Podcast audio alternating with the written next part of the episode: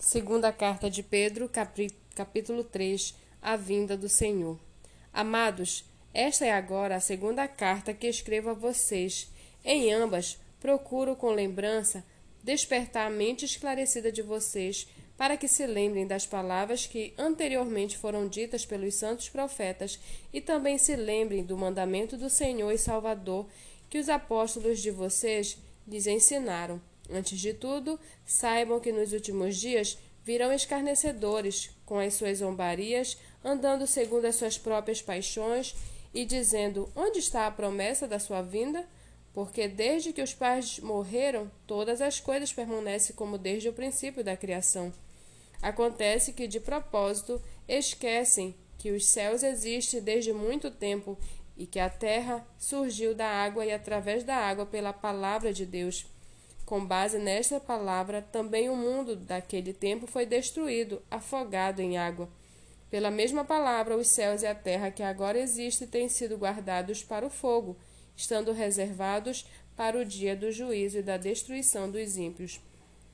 Mas há uma coisa, amados, que vocês não devem esquecer: que para o Senhor um dia é como mil anos, e mil anos são como um dia. O Senhor não retarda a sua promessa, ainda que alguns a julguem demorada. Pelo contrário, ele é paciente com vocês, não querendo que ninguém pereça, mas que todos cheguem ao arrependimento. Porém, o dia do Senhor virá como ladrão. Naquele dia, os céus passarão com grande estrondo, e os elementos se desfarão pelo fogo. Também a terra e as obras que nela existem desaparecerão. Uma vez que tudo será assim desfeito, vocês devem ser pessoas que vivem de maneira santa e piedosa, esperando e apressando a vinda do dia de Deus. Por causa desse dia, os céus incendiados serão desfeitos e os elementos se derreterão pelo calor. Nós, porém, segundo a promessa de Deus, esperamos novos céus e nova terra, nos quais habita a justiça.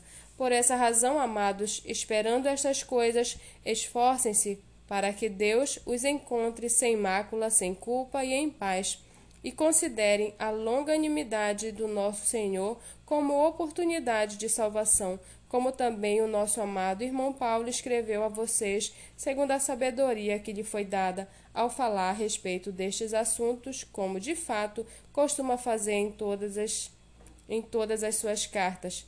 Nelas há certas coisas difíceis de entender, que aqueles que não têm instrução e são instáveis deturparão como também deturparão as demais escrituras para a própria destruição deles. Portanto, vocês, meus amados, visto que já sabem disto, tomem cuidado para que não sejam arrastados pelo erro dessas, desses insubordinados e caiam da posição segura em que se encontram.